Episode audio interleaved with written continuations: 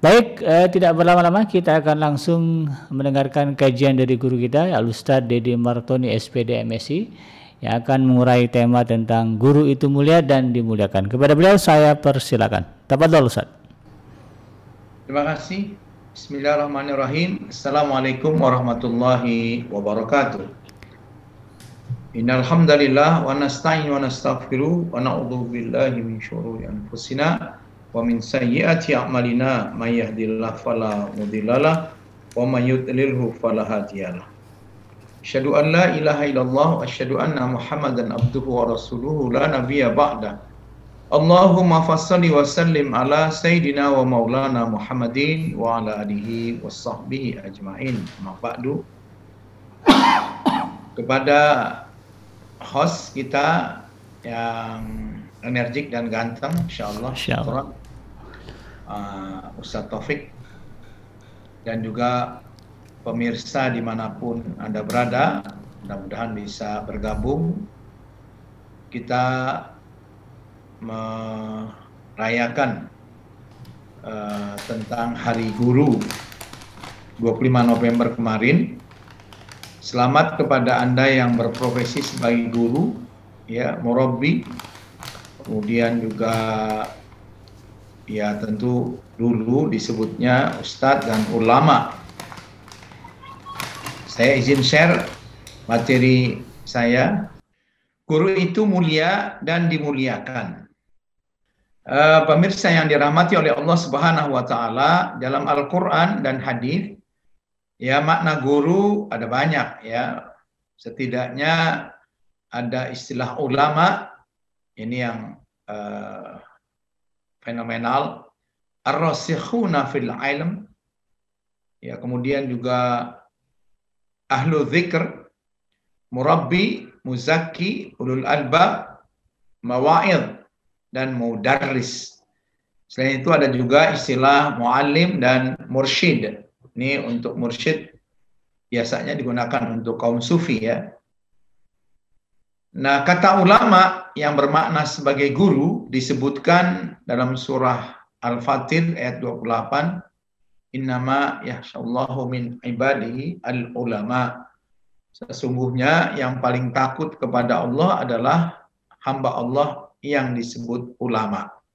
Kenapa guru atau ulama ini yang paling takut di hadapan Allah?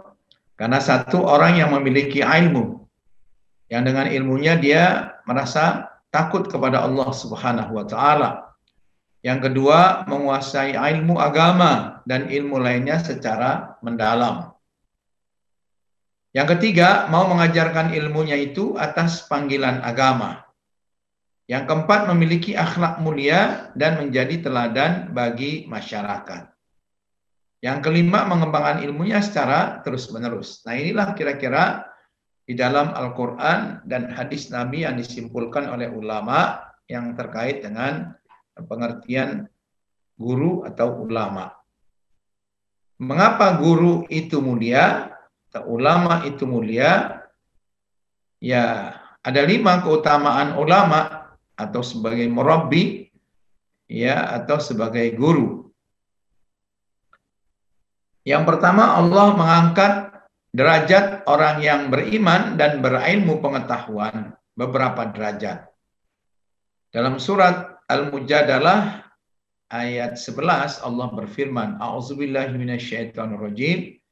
Yarfa'illahu alladhina amanu minkum walladhina utul ilma darajat. Jadi bukan kata saya, tapi kata Allah Subhanahu wa taala. Allah akan meninggikan orang-orang yang beriman di antaramu dan orang-orang yang diberi ilmu pengetahuan beberapa derajat. Jadi orang yang diberikan ilmu tentu dengan mencari ilmu. Nah, orang yang bertakwa adalah orang yang gemar mencari ilmu sehingga Allah berikan ilmu.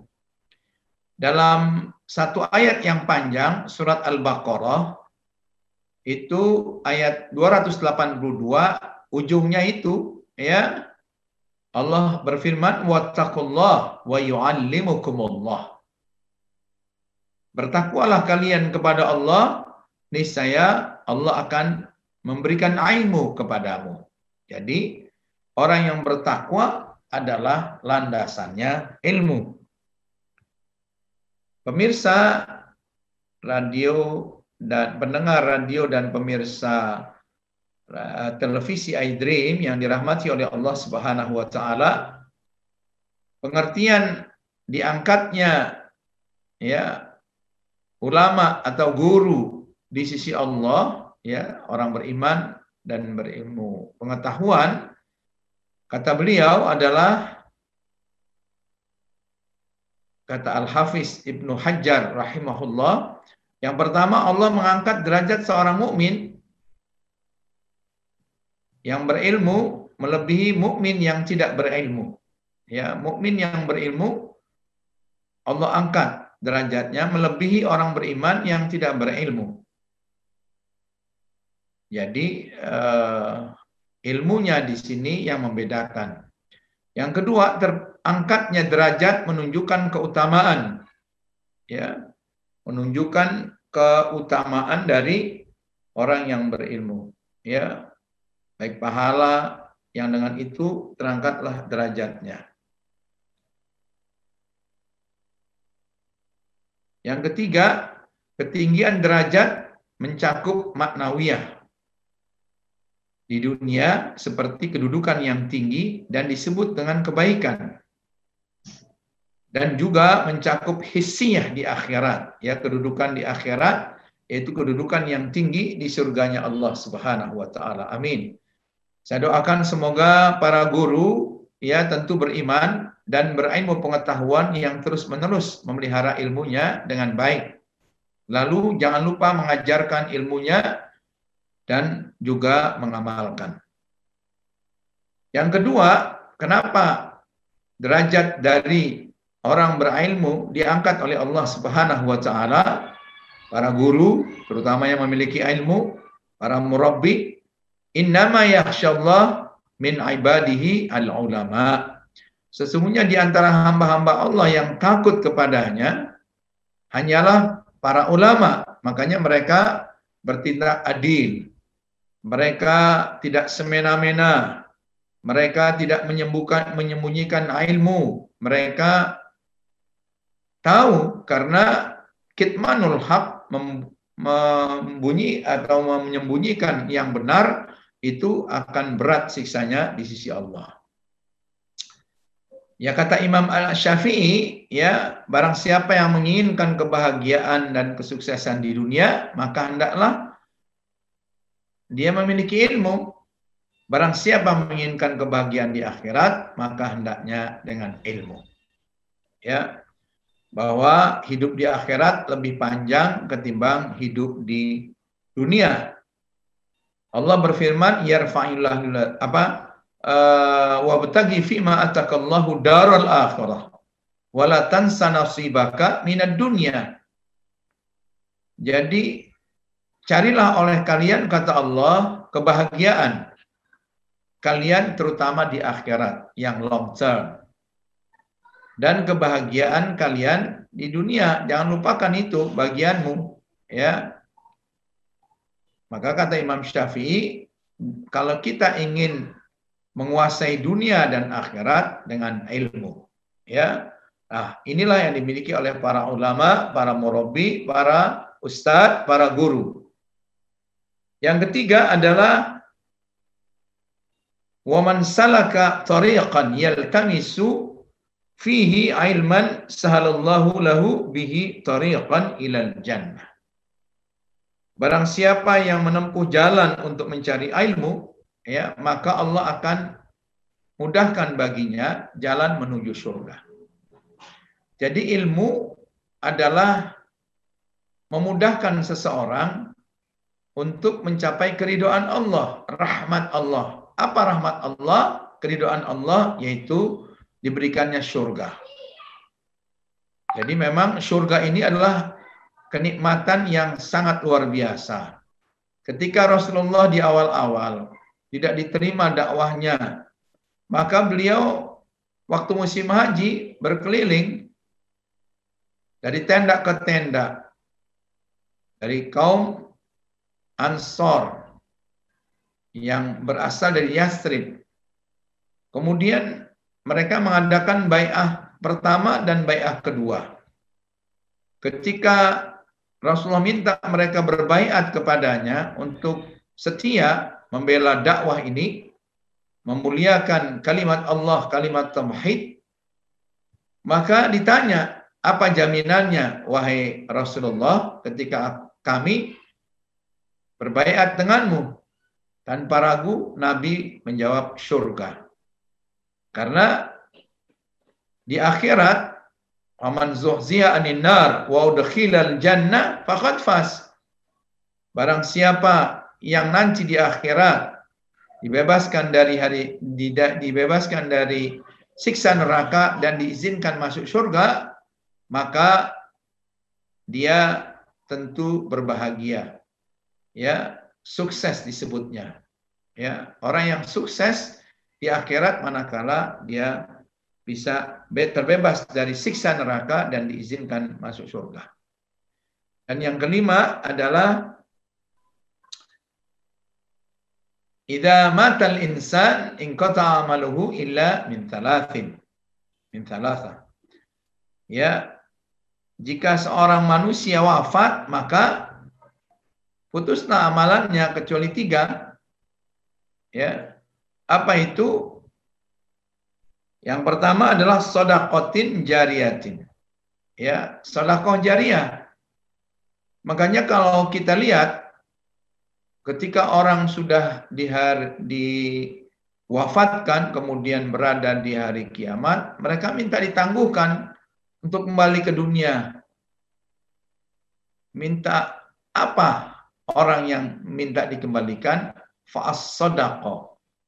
Mereka bukan minta mau sholat, bukan mau uh, ibadah haji, bukan untuk berzikir, bukan. Tapi mereka melihat pahala yang luar biasa adalah sodakoh. Ya, pahala sodakoh. Jadi ini sodakoh yang bisa menyelamatkannya dari siksa kubur, yang bisa menyelamatkannya dari api neraka. Yang kedua, wa ilmin yuntafa'u bihi, yaitu ilmu yang bermanfaat. Ya, nah inilah para ulama, para guru yang mengajarkan dengan ikhlas di TPA TPA di rumah-rumah Quran, rumah-rumah tahfiz ya. Kemudian di perguruan tinggi dari SD, TK, SMP, SMA yang mengajarkan keimanan, mengajarkan ilmu ya tentang dunia dan akhirat, maka ini pun akan mengalir.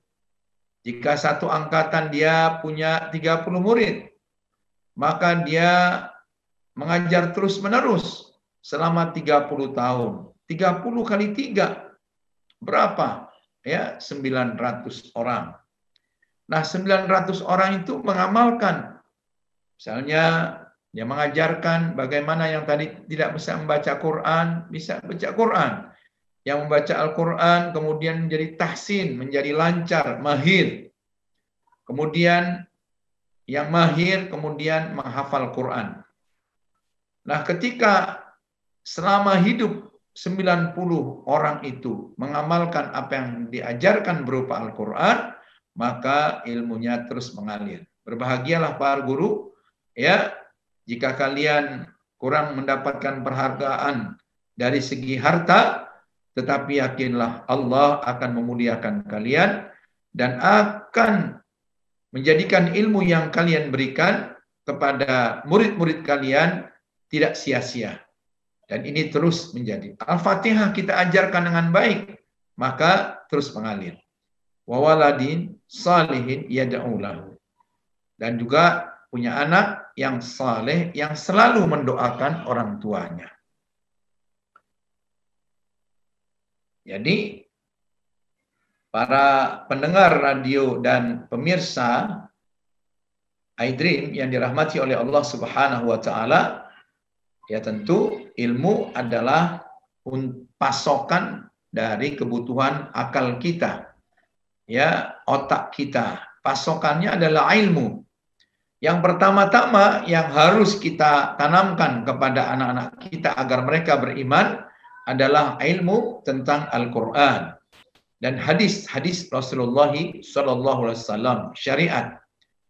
Ya sehingga mereka akrab dengan perintah-perintah Allah. Mereka berzikir mereka beribadah landasannya ikhlas karena Allah yaitu mengamalkan perintah-perintah Allah dalam Al-Qur'an dan perintah-perintah Rasulullah dalam hadis-hadis yang sahih maka setelah itu dibangun ya ilmu sains di atasnya mereka menjadi ilmuwan menjadi ahli matematik menjadi fisikawan, menjadi penemu-penemu yang handal, yang ilmu itu bermanfaat untuk kebaikan dirinya, keluarganya, masyarakat, bangsa, dunia. Ini luar biasa. Ya bayangkan kalau misalnya dia punya ilmu, dia orang beriman seperti orang Turki yang besar di Perancis menemukan vaksin. Ya, maka dengan penelitiannya dia bisa menyelamatkan manusia dari wabah pandemi dengan ilmunya itu. Subhanallah. Berapa puluh juta orang, ratus juta orang karena di Eropa, Amerika, Inggris membeli uh, vaksin tersebut. Yang dengan itu Allah sembuhkan. Ya. Prinsip pendidikan adalah bagi guru long life atau lifelong yang panjang education. Prinsip pendidikan adalah seumur hidup. Utlubul ilma minal mahdi ila lahdi. Nah, gitu. Ya. Jadilah ulul albab. Makanya istilah-istilah ulul albab adalah orang yang berakal yang mengajarkan ilmunya alladzina yadhkurunallaha qiyaman wa qu'udan wa ala junubihim wa yatafakkaruna fi khalqir. Nah, itu adalah merupakan satu ayat ya. Alladzina yadhkurunallah ya orang-orang yang berzikir ingat kepada Allah qiyaman ketika berdiri wa qu'udan waktu duduk wa ala junubihim ketika berbaring ya wa yatafakkaruna fi khalqis samawati wal ard nah, inilah orang-orang yang disebut ulil albab orang yang terus mengembangkan ilmunya maka orang-orang ini mulia ya karena mereka pintar. Jadi kenapa guru itu mulia dan dimuliakan? Karena ilmunya, ulul albab. Ya. Pertanyaan retoris dari Allah, Kul hal yastawil ladina ya'lamuna ladina la ya'lamun. Adakah sama orang-orang yang mengetahui dengan orang-orang yang tidak mengetahui, orang yang berilmu dengan orang yang tidak berilmu? Ya tidak sama jawabannya. Ya tidak dijawab karena ini pertanyaan retoris. Sesungguhnya orang yang berakal lah yang dapat menerima pelajaran. Ya. Dalam Al-Qur'an juga surat Ali Imran ayat 79 disebutnya sebagai murabbi. Ya, murabbi yang bisa melahirkan generasi rabbani. Walakin kunu rabbaniyina bima kuntum tu'allimunal kitab wa bima kuntum tadrusun. Kata Allah, hendaklah kamu menjadi orang-orang Rabbani. Karena kamu selalu mengajarkan Alkitab, Al-Quran, dan hadis dan disebabkan kamu tetap mempelajarinya. Jadi, fungsinya dua generasi Rabbani itu. Gemar mengajarkan ilmunya, tentu setelah mengamalkan, atau bersamaan dengan uh, pengajaran, dia mengamalkan, kemudian juga mempelajari terus-menerus ilmu itu. Jadi sebagai subjek ketika dia mengajar, kemudian ketika dia belajar sebagai objek. Nah, inilah lingkarannya. Ya. Nah, ulama atau guru atau murabi yang mencetak generasi terbaik, generasi Rabbani. Apa itu generasi Rabbani? Siapa itu? Tafsir Al-Imamul Mufassirin Ibnu Jarir atau Bari terhadap ayat tadi tentang kata robani ada lima katanya. Yang pertama, dia fakih, mendalam pengetahuan syar'inya. Yang kedua, alim, memiliki ilmu pengetahuan. Yang ketiga, basyir bisyasa, melek politik. Yang keempat, basyir bitadbir, melek manajemen. Yang kelima, qaim bisyu'un ar-ra'iyah bima yuslihuhum fi dinihim wa dunyahum. Melaksanakan urusan masyarakatnya yang membawa kebaikan bagi dunia dan akhirat mereka. Jadi lima, faqih, alim, bashir bi siasa, bashir bi tadbir, qaim bi syu'un. Ya, melaksanakan urusan masyarakatnya yang membawa kebaikan dunia dan akhirat. Ya. Jadi merobi atau yang melahirkan generasi Rabbani ini ulama ya guru adalah dua kalau nggak sebagai subjek dia mengajarkan ilmunya atau sebagai objek ya itu pertama objek dulu dia mempelajari ketika dapat ilmunya diajarkan bersamaan dengan mengamalkan pemirsa dan pendengar radio iDream yang dirahmati oleh Allah jelaslah bahwa orang yang berilmu memiliki perbedaan dengan orang yang tidak berilmu pengetahuan. Mereka berada di jalan yang mulia, di jalan tarbiyah, jalan pendidikan. Ya. Orang-orang yang membina generasi terbaik, membina, menumbuh kembangkan potensi dasar manusia secara fitrah. Ya. Dalam surat Ar-Rum fa'akim wajhaka lid-dini hanifa fitratallahi allati fataranasa 'alaiha la tabdila li khalqillah.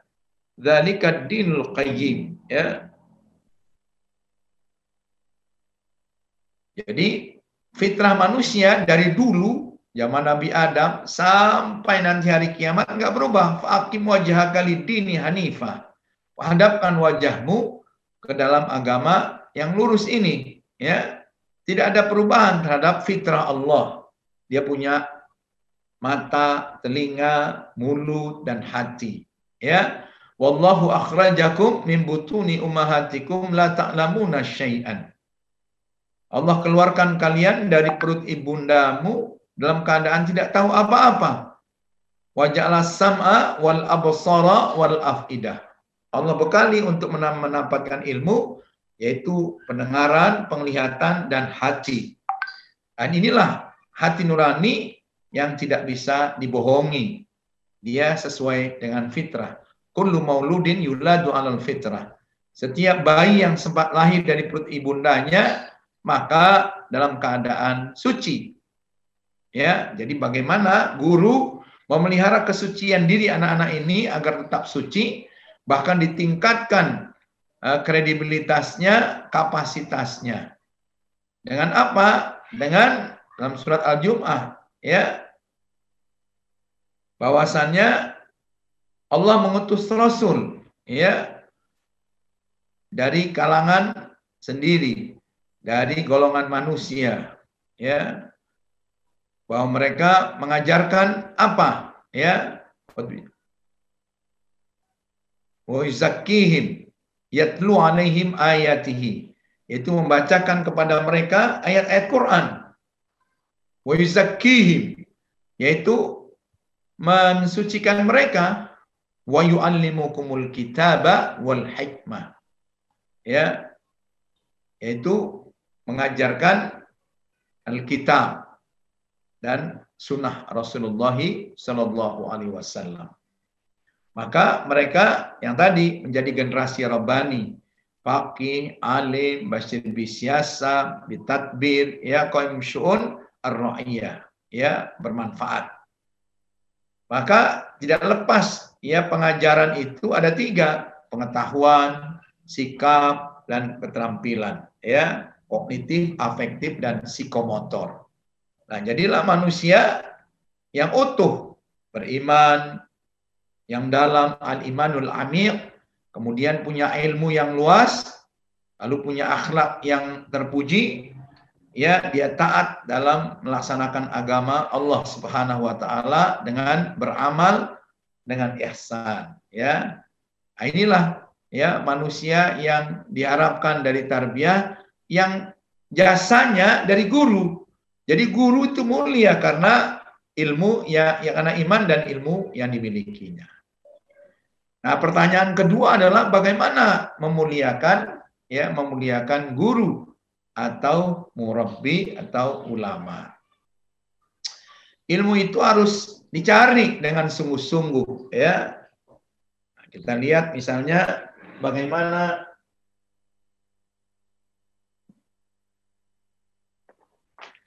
bagaimana para sahabat menuntut ilmu ya sangat luar biasa.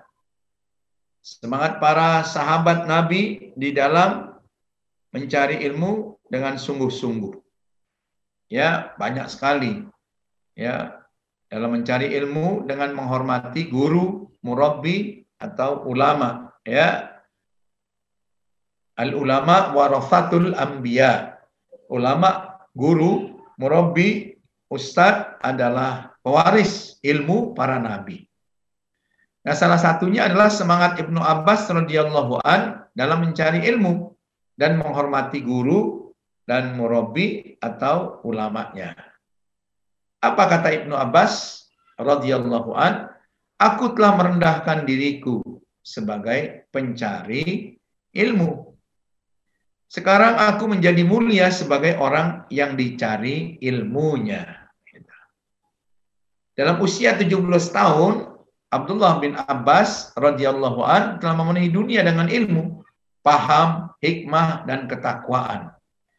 Ibnu Abbas dikenal dengan gelar turjumun Al-Qur'an.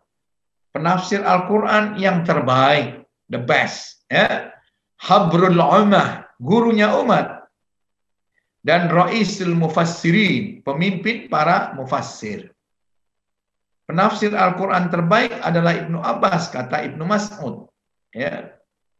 Ibnu Mas'ud adalah sahabat yang hafal Quran, yang perawakannya kecil dan berani mengumandangkan Al-Quran di tengah-tengah orang Quraisy di dekat Ka'bah. Sehingga dia hampir meninggal dunia karena babak belur tidak disukai oleh para pembesar Quraisy pada waktu itu. Mengatakan penafsir Al-Quran terbaik adalah Ibnu Abbas.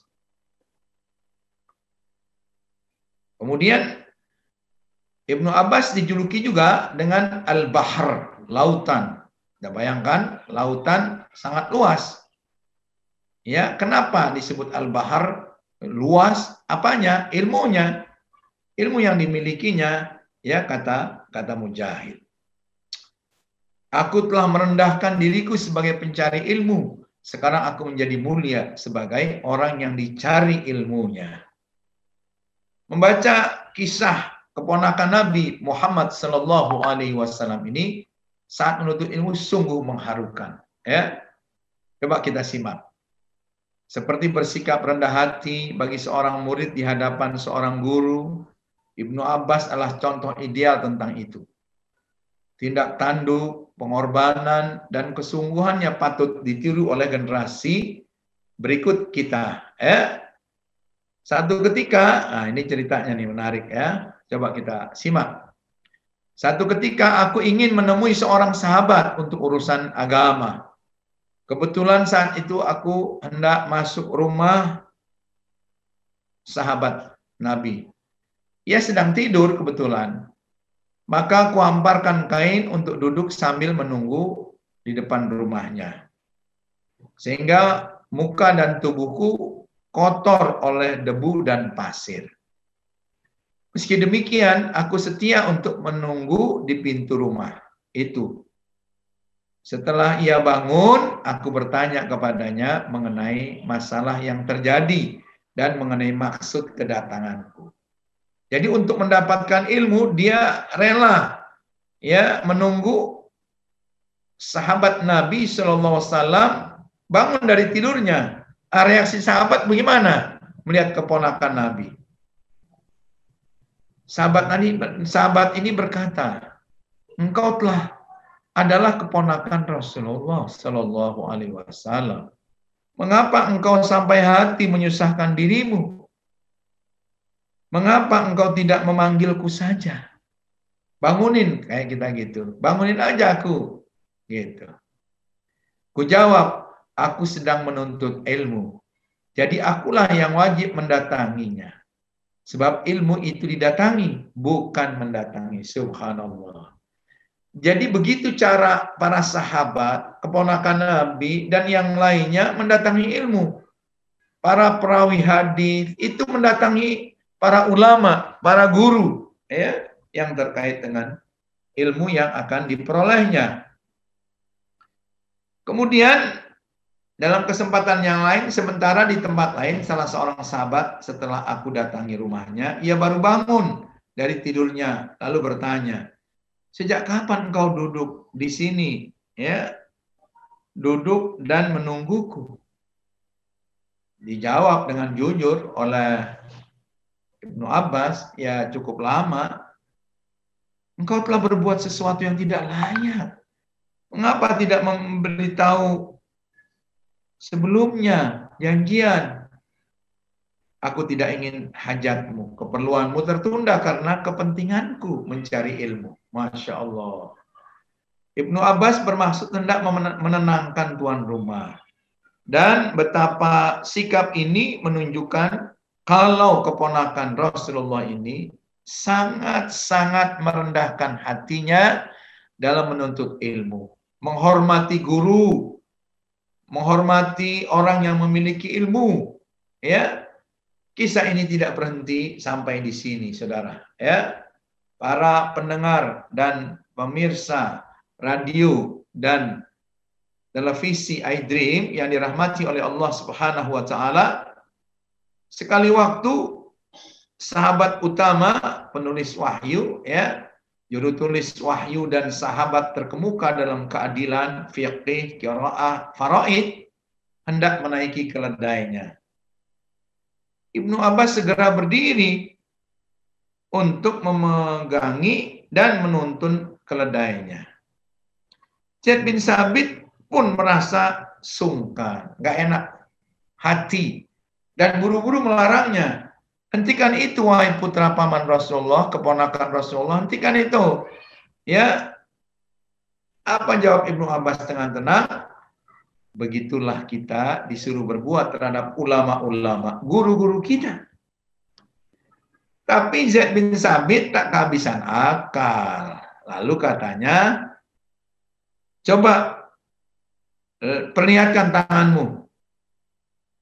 Ibnu Abbas mengeluarkan tangannya dan langsung diambil serta dicium oleh Zaid bin Thabit. Seraya berujar, beginilah kita diperintahkan untuk berbuat kepada keluarga Nabi Shallallahu Alaihi Wasallam. Jadi dalam hadis disebutkan ya karena al ulama ya al ulama warasatul anbiya ulama adalah pewaris para nabi tidak salah. Ya mencontoh para sahabat memuliakan ahlul bait. Kata nabi dalam hadis adibu auladakum ala khisali thalathin. Ajarkan adab kepada anak-anakmu. Ya tiga hal. Ala hubbi nabiyikum ya yaitu untuk mencintai nabimu ya untuk mencintai nabinya. Ajarkan anakmu agar mereka mencintai Nabi Muhammad sallallahu alaihi wasallam dan para nabi yang lain. Wa ahli baitihi dan juga ahlul bait. Nah keponakan nabi ini termasuk ahlul bait. Maka gitu. Diciumlah tangannya oleh Zaid bin Haritha eh, bin Thabit ya ini luar biasa. Kemudian lanjut Ibnu Abbas. Ibnu Abbas sangat rajin menuntut ilmu sampai derajat yang menakjubkan banyak orang. Masyur bin Ajda salah satu pembesar tabi'in berkata melihat Ibnu Abbas maka harus aku akui bahwa dia orang yang paling tampan, ya paling lugas bicaranya dan paling piawai dalam memberi penjelasan. Masya Allah. Ini guru, lihat kemampuannya. Paling lugas bicaranya, paling piawai dalam memberikan penjelasan. Ya, nah, kekuatan seorang guru itu mampu ya berkata-kata dengan lugas dan menjelaskan dengan seterang-terangnya. Setelah cukup menimba ilmu, Ibnu Abbas mulai mengajar. Rumahnya menjadi jamik perkumpulan bagi kaum muslimin. Ya, baik. Di samping memberikan pelajaran-pelajaran khusus, Ibnu Abbas sangat memperhatikan hak-hak orang umum. Itu, itu dia menyelenggarakan majelis ya, majelis-majelis untuk orang-orang awam. Pertanyaan yang tadi hilang. Kenapa? Halo? Tes, tes. Dengeran nggak? Kedengeran Sat, silakan dilanjut. Lanjut ya. Waktu itu dia menyelenggarakan majelis-majelis penuh nasihat untuk mereka. Majelis ini menarik perhatian banyak orang. Sehingga mereka terkagum-kagum dengan kapasitas keilmuan Ibnu Abbas. Bahkan setiap cendikiawan yang duduk di depan selalu tunduk kepadanya. Masya Allah ya. Karena jawabannya sangat memuaskan. Nah kemudian karena keilmuannya sangat luas, Ibnu Abbas mampu mencapai kedudukan sebagai penasihat khalifah walaupun usianya masih sangat muda. Nah, setiap kali menghadapi kesulitan, Amirul Mukminin Umar bin Khattab selalu memanggil sahabat-sahabat utama termasuk Abdullah bin Abbas. Bila dia datang, diberinya tempat duduk di sisi khalifah. Kami menghadapi kesulitan dalam hal-hal yang engkau ahli dalamnya dan orang-orang sepertimu. Jadi usianya baru 17 tahun. Umar bahkan pernah diprotes keras oleh kibarul ulama, kibarul sahabat, ya, golongan tua karena mengutamakan Ibnu Abbas yang masih belia. Tentang hal ini Umar menjawab, dia memang muda, ya, dia memang muda, tapi dewasa akalnya, memiliki tutur kata yang lugas dan akal sehat. Bukan Rocky Gerung ya, kalau Rocky Gerung nggak percaya pada Allah. Nah kemudian lanjut Ibnu Abbas bukan jenis manusia hanya bicara tanpa berbuat atau melarang sementara dia sendiri melakukannya. Dia bukan guru kayak gitu. Ia selain berilmu tinggi juga ahli ibadah. Ia dikenal ahli puasa dan suka salat malam. Qiyamul Lail. Hal ini pernah diceritakan oleh Abdullah bin Malika ketika ia menemani Ibnu Abbas dalam perjalanan panjang dari Makkah ke Madinah. Bila kami istirahat di satu tempat di rumah, dia akan bangun di sebagian malam. Walaupun perjalanan capek kan, sementara orang-orang tidur kepayahan. Ya Ibnu Abbas dikenal memiliki wajah yang rupawan, wajah cerah, selalu menangis di tengah malam karena takutnya kepada Allah ya sampai-sampai air matanya yang tumpah membekas di pipinya ya yang masih belia ia telah mencapai puncak spiritual subhanallah nah bagaimana pertanyaannya sekarang kita memuliakan guru murabi ulama ya nah dalam hadis yang terkenal ya kan untuk sesama muslim saja ada enam. Hakul muslim alal muslim situn. Ya, hak muslim terhadap muslim saudaranya yang lain, mus yang muslim ada enam. Apa itu? Yang pertama, apabila engkau bertemu, ucapkanlah salam kepadanya. Ya, apabila engkau diundang, penuhi undangannya. Apabila engkau dimintai nasihat, beri nasihat kepadanya. Apabila dia bersih, ia memuji Allah alhamdulillah maka ucapkan yarhamukallah apabila dia sakit jenguklah dia dan bila dia meninggal dunia iringilah jenazahnya sampai ke Makkah ya nah, dalam konteks kekinian memuliakan guru murabi ulama adalah satu jika kita berjumpa dengannya kita menghormatinya dengan memberi salam terlebih dahulu ya Bahkan untuk yang laki-laki, ya, ya murid laki-laki dengan laki-laki, perempuan dengan perempuan bisa mencium tangannya. Subhanallah. Yang kedua, jika kita berjauhan jarak, ya kalau sekarang, ya kita sapa dengan WhatsApp, Telegram, ya, sehingga kita bisa menanyakan kabarnya, keadaannya. Yang ketiga, jika dia sakit, maka dia kita berupaya untuk menjenguk dan mendoakannya yang keempat, jika dia memiliki hajat, keperluan, mengundang kita, maka kita penuhi undangannya. Yang kelima, jika dia perlu pertolongan, Jika kita mampu atau bersama teman-teman kita murid-murid yang lain, maka kita berupaya menolongnya dengan segenap pikiran, tenaga, bahkan harta kita. Yang keenam, jika dia wafat, kita berupaya melayat mengiringi jenazahnya hingga ke makamnya. Yang ketujuh, memintakan ampunan kepada Allah atas kekurangannya. Pernahkah kita beristighfar untuk guru kita?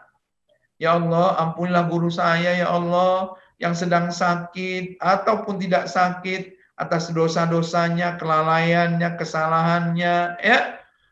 Saya istighfar seratus kali untuknya, ya Allah. Ya, masih hidup maupun yang sudah mati. Yang kedelapan, jika ada orang lain berupaya membongkar aib dan kelemahannya. Siapa yang tidak punya aib? Siapa yang tidak punya kekurangan? Kita berupaya semampu kita menutup aibnya, menutupi kelemahannya, bahkan kita wajib membelanya. Nah ini ya wasiat Nabi ini mendorong para ulama untuk menulis kitab-kitab tentang memuliakan para ulama, para guru. Di antara ulama yang membahas masalah ini di antaranya Imam Ibnu Jamaah. Ya, ia banyak mengulas tentang menu, memuliakan ulama ini dalam kitabnya yang disebut Tazkiratus Sami' wal Mutakallim fi Adabil Alim wal Muta'allim. Dalam kitabnya itu beliau menjelaskan ya seseorang seorang penuntut ilmu hendaknya melihat gurunya dengan pandangan penuh kehormatan dan percaya kepada gurunya dengan derajat kesempurnaan karena Hal itu lebih dekat pada nilai manfaat. Sebagian salaf terbiasa apabila menghadap kepada gurunya kemudian bersedekah terlebih dahulu dan berdoa. Jadi bersedekah dulu dan berdoa, "Ya Allah, tutuplah aib guruku ini dariku dan janganlah hilangkan keberkahan ilmunya dariku." Subhanallah. Ya. Kemudian seorang penuntut ilmu hendaknya taat kepada gurunya selama guru itu memerintahkan ya sesuatu yang tidak bertentangan dengan perintah Allah dan Rasulnya dalam segala urusan dan tidak berselisih paham dengan pendapat gurunya. Bahkan ia bersama gurunya seperti pas, pasien di hadapan seorang dokter yang terampil. Ya, ia bermusyawarah tentang apa yang ia maksud dan memilih yang terbaik atas keridoan gurunya. Hendaknya ia melebih-lebihkan dalam menghormati gurunya dalam bentuk takarrub kepada Allah dengan berkhidmah kepada gurunya. Terakhir, ya, dan ia mengetahui bahwa kerendahannya kepada gurunya itu merupakan kemuliaan. Ketundukannya kepada gurunya merupakan kebanggaan. Dan ketawaduannya kepada gurunya itu merupakan keluhuran.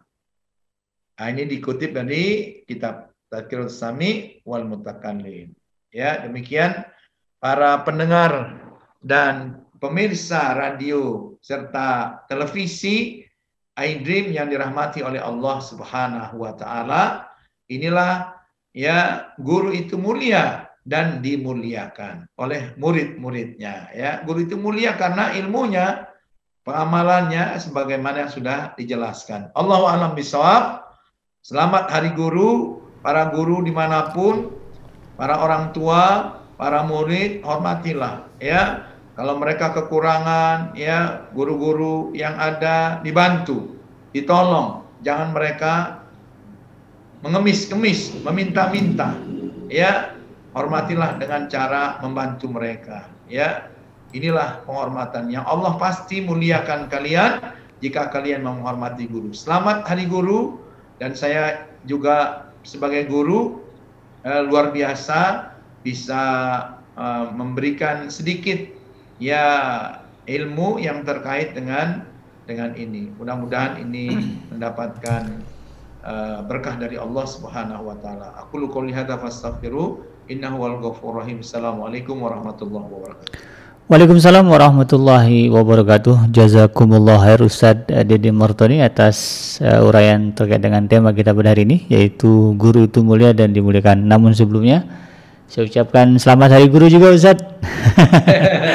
Untuk Ustaz Dede Martoni ya mudah-mudahan ilmu yang antum selama ini curahkan kepada murid-murid antum ya termasuk juga kita di sini di iDream Radio mendapat balasan yang terbaik dari Allah Subhanahu wa taala.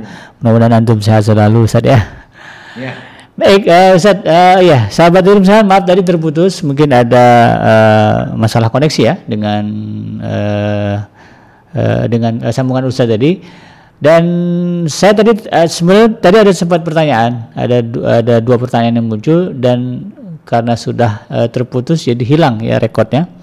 Untuk itu jika Anda jika ingin bertanya kembali kepada Ustadz ya silakan uh, diajukan kembali pertanyaannya untuk kemudian kita sampaikan kepada guru kita sebatas waktu nanti yang beliau berikan. Dan terima kasih yang masih bersabar tetap uh, menyimak kita ya dari awal sampai akhir mudah-mudahan itu jadi uh, amal soleh bagi Anda semuanya. Baik Ustaz, eh, sambil menunggu eh, kemungkinan ada jamaah nanti yang mengajukan pertanyaan. Eh, sedikit saya juga ingin bertanya kepada antum terkait dengan eh, guru eh, ini mulia dan eh, bagaimana kita memuliakan ya Ustaz. Eh, pengalaman sebagai seorang santri gitu Ustaz ya. Kadang-kadang eh, guru itu punya basyurah yang lebih begitu. Uh, dia melihat santrinya atau muridnya itu wah ini bagusnya kamu tuh nanti begini begini begini Nah di satu sisi kadang-kadang nih pernah juga kejadian orang tua ternyata tidak sepa, uh, tidak sepaham nih Ustaz dengan pandangan guru kita. Uh, mungkin uh, orang tua kita punya uh, orang tua kita punya rencana sendiri, sementara guru kita juga uh, punya pandangan sendiri. Nah dalam hal ini sebagai seorang anak dan seorang murid, nah ini harus gimana Ustaz? Ikut kata orang tua apa kata guru Ustaz? Ya, silakan Ustaz. Contohnya apa itu contohnya? Misalnya nih kata kata kiai gitu ya, kamu tuh bagus jadi dokter, kamu tuh bagus jadi insinyur. Eh orang tua bilang nggak usah, kamu mendingan, nah, mendingan kamu jadi ini aja gitu. Atau kiai kita bilang kamu selesai mondok eh, ngabdi di sini, jangan pulang-pulang begitu kan. Nah tahu tuh orang tua telepon, e, pulang deh di sini juga perlu kita bantuan kamu. Nah ini e, sebagai murid kita berpihak ke mana Ustaz seharusnya? Ya memang hidup ini kadang-kadang punya masalah. Yeah. Bahkan dilema tadi itu. Kalau masalah kita bisa atasi yeah, sendiri kalau masalah kita. Tapi kalau dilema itu memilih satu di antara orang yang kita cintai. Hmm. Mana skala prioritasnya kan? Yeah. Mungkin jawabannya saya cerita uh, pengalaman. Ya, misalnya uh, gimana Zed? ada seorang murid. Kalau kayak kita sekarang tuh dia uh, kalau kayak sekarang dia murid SMA tercerdas. Ranking pertama dari ribuan murid. Iya. Prestasinya luar biasa.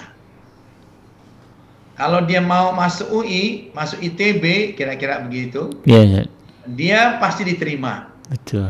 Bahkan nggak usah tes lah hmm. kata universitas atau institut Teknologi Bandung atau IPB. Ya, orang tuanya orang kaya. Kemudian tentu menghendaki tadi anak menjadi dokter, hmm. insinyur, insinyur, ya. Mau jadi apa aja dia berhasil. Lalu ya orangnya orang tuanya mengharapkan seperti itu kayak antum ceritakan. Yeah. Tapi gurunya bilang ente masuk ikip aja jadi, jadi guru, guru. Kira-kira iya. gimana tuh? ya, bingung tuh Ustaz. ya, ternyata anak ini memilih apa yang disarankan gurunya. Masya Allah. Marah nggak orang tua? Ya bukan marah lagi, kecewa. Iya. Ente bisa jadi dokter, bisa jadi apa Insinyur, gitu, jadi iya. ya Allah, gajinya hmm. berapa gitu-gitu ya, kira-kira hmm. gitu.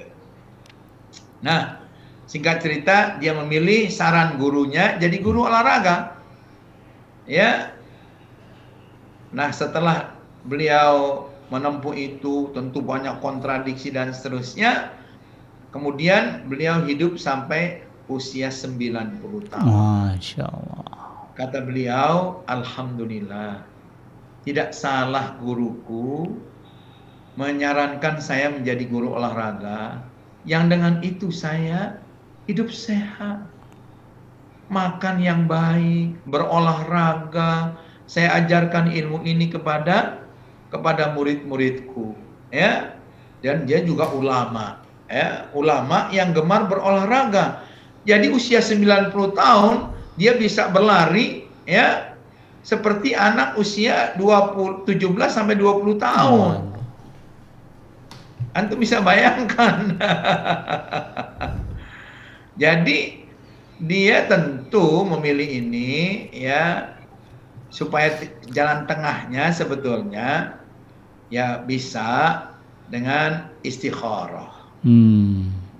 Jadi kalau ada kebingungan nih guru, ini orang tua yang punya diri saya adalah Allah. Jika kita menghadapi dilema pilihan yang sulit dari dua pilihan, saya harus memilih satu. Saya tanya kepada Al-Khaliq. Hmm. Saya sholat sunnah dua rakaat istikharah. Bukan sekali, bukan dua kali, bukan tiga kali terus menerus sampai dia yakin. Lalu dengan bijak dia mengatakan, wahai guruku, wahai orang tuaku, Allah menunjuki aku melalui salat istikharah adalah seperti ini. Hmm. Mudah-mudahan Allah menunjuki apa yang uh, kalian tunjukkan kepadaku, saya harus memilih dan Allah menguatkan ini. Mudah-mudahan pilihan Allah adalah yang paling baik, yang paling tepat bagiku. Nah, kayak hmm. gitu. Nah, orang sering melupakan itu pilihan kayak gitu, termasuk santri tadi. ya. Nah, kemudian bagaimana tuh santri di sini kata gurunya. Nah, kemudian ya apa salahnya? Memang begitulah manusia terhadap Al-Khaliq yang nomor satu. Jadi dilema. Pasti mereka tidak menentang. Saya sudah istikharah, permintaan saya harus pulang, membantu orang tua di rumah, kemudian guru minta kayak gini, saya istikharah sampai lima kali. Hmm. Jawabannya saya harus di pesantren. Masya Allah. Mohon maaf. Begitu, ya. ya pasti orang tuanya legowo. pasti kalau misalnya pun pulang, kiainya juga legowo. Iya. Karena siapa yang bisa melarang petunjuk Allah gitu. Itu jalan tengah yang menurut saya ini harus dibudayakan. Kalau kita uh, bukan hanya perjodohan biasanya kan jodoh doang itu ya. Waduh. ya. iya iya iya. Aduh, kok bingung nih kata gadis yang lamar dua, dua-duanya oke. Masa jadi suami dua-duanya? Kan Iya. Kan biasanya untuk jodoh doang atau sebaiknya sebaliknya put yang yang ikhwan juga gitu. Ada pilihan dua orang tuanya di sini merobinya mana nih kira-kira ya? Nah kayak gitu istikharah jadi setiap pilihan yang sulit dilema maka jangan lupakan Allah. Kayak gitu. Baik baik baik. Pak Taufik. Iya siap Ustaz jadi memang uh, ya kalau dilema jatuhnya ya memang kita kembalikan kepada Allah nanti dikomunikasikan Ustaz ya ya. baik dengan salah satu pihak lah apakah kepada kiainya atau juga mungkin komunikasikan kepada orang tuanya baik Ustaz Pertanyaan berikutnya Ustaz ini terkait dengan aib Ustaz, aib guru. Uh, kan di di zaman sekarang ini kita uh, masih ada mendengar berita di televisi uh, penyimpangan-penyimpangan yang dilakukan oleh oknum guru gitu Ustaz. Uh, yang masuknya bahkan sudah masuk ke ranah kriminal. Nah, kira-kira uh, ada nggak Ustaz batasan aib yang mesti ditutupi oleh seorang murid uh, terhadap gurunya Ustaz? Ya. Memang uh, kalau misalnya aib itu sudah disebar hmm. oleh medsos, oleh apa pun bahkan oleh publik yang hmm. seperti apa kadarnya ya kalau misalnya sudah pada taraf penyidikan hmm. polisi ya itu juga perlu dikritisi apakah betul-betul salah hmm. tetapi pembelaan kita yang kita tahu guru itu kehormatannya, akhlaknya, ya kewaroannya yang kita tahu. Kita bilang begitu. Setahu saya, pengalaman saya bersama beliau demi Allah, beliau itu begitu. Itu hmm. pembelaan kita. Hmm. Adapun kalau sekarang pengetahuan kita perlu saya harus tanya klarifikasi langsung kepada beliau. Saya tidak akan mempercayai berita-berita di luar begitu saja sebelum saya konfirmasi kepada beliau sebagai guru saya. Kalau itu saya sudah lakukan, baru saya bisa yakin, gitu. Tetapi sebagai seorang, jangankan kepada guru, kepada orang tua, kepada kehormatan keluarga, sesama muslim yang kita tetangga kita, teman jamaah kita di masjid. Kalau ada yang menghina, membongkar aibnya, kita bela dulu. Kita tutup dulu. Ah, nggak mungkin. Kita bilang begitu. Hmm. Ah, kamu nggak percaya? Iya, belum percaya. Karena apa? Saya belum ada buktinya.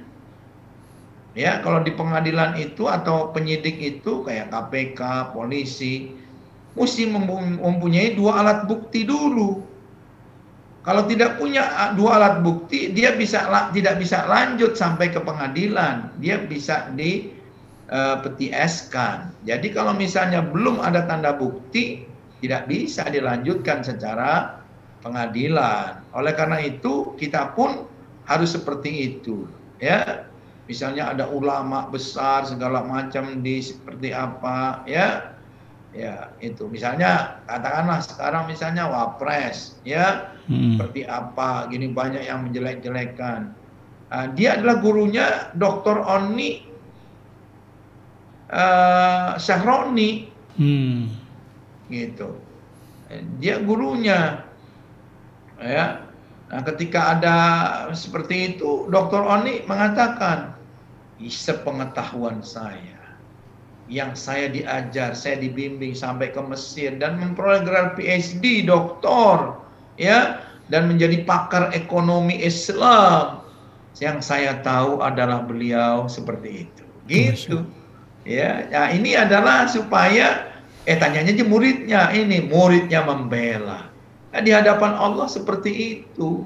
Ya, Uh, sebelum kita mendengar apakah kiai apakah memang benar ada isu kayak gini uh, muridmu lancang bertanya karena panas telinga ini kuping ini hati ini gelisah yakinkan muridmu ah kiai ya ya setelah itu kiainya menjauh atau tidak maka kita saya sudah membela apa yang kau lakukan saya membela Pak Kiai di medsos saya gini gini gini. Saya juga di ya itu adalah uh, sikap yang harus diambil ya oleh uh, sesama muslim apalagi gurunya iya. mukmin kemudian gurunya warok dan seterusnya.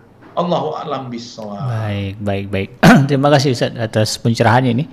Jadi memang situasi begini juga uh, relatif sering terjadi di zaman medsos seperti sekarang Ustaz ya. ya. Jadi kadang-kadang uh, dengan mudahnya iya pihak-pihak tertentu memfitnah para ulama, para guru gitu kan.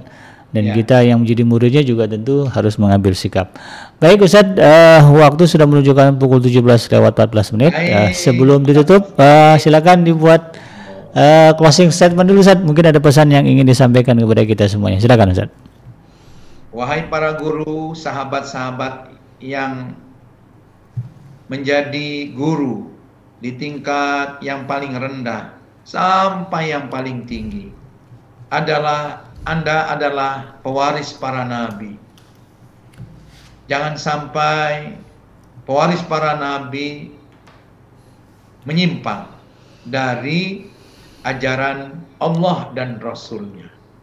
Kalian adalah sebagai suri tauladan, sebagai garda terdepan bagi bangsa ini untuk menunjukkan moral terbaik.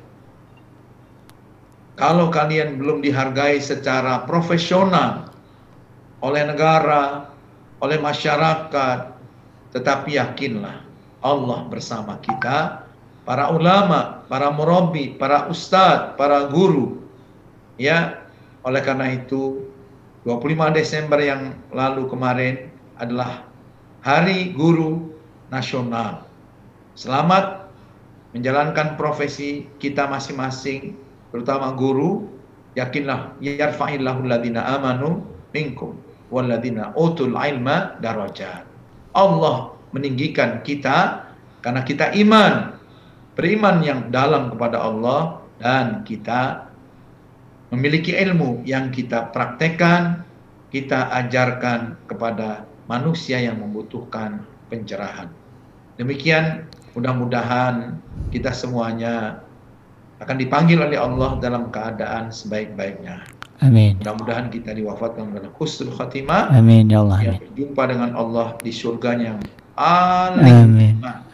Berjumpa dengan Allah, berjumpa dengan Rasulullah sallallahu alaihi Allahumma wasallam. salli wa. Ya rabbal alamin. Amin. Assalamualaikum warahmatullahi wabarakatuh. Waalaikumsalam warahmatullahi wabarakatuh. Jazakumullah khair Ustaz atas segala uraian dan juga pesan-pesan kepada kita semuanya. Demikian sahabat Adrim yang dirahmati Allah di mana pun anda berada tuntas sudah kebersamaan kita dalam program ngaji from home dan eh, baru saja kita sudah dengarkan uraian dari guru kita Ustaz uh, Dede Martoni terkait dengan tema guru itu mulia dan dimuliakan. Semoga apa yang beliau sampaikan eh, bisa kita ambil manfaatnya dan bisa kita aplikasikan dalam kehidupan kita sehari-hari. Saya BKJ eh, beserta kru yang bertugas pamit undur dari ruang dengar Anda. Mohon maaf atas segala kehilafan dan kekurangan. Subhanaka Allahumma rabbana wa bihamdika asyhadu an la ilaha illa anta astaghfiruka wa atubu ilaik. Walhamdulillahirabbil alamin. Wassalamualaikum warahmatullahi wabarakatuh.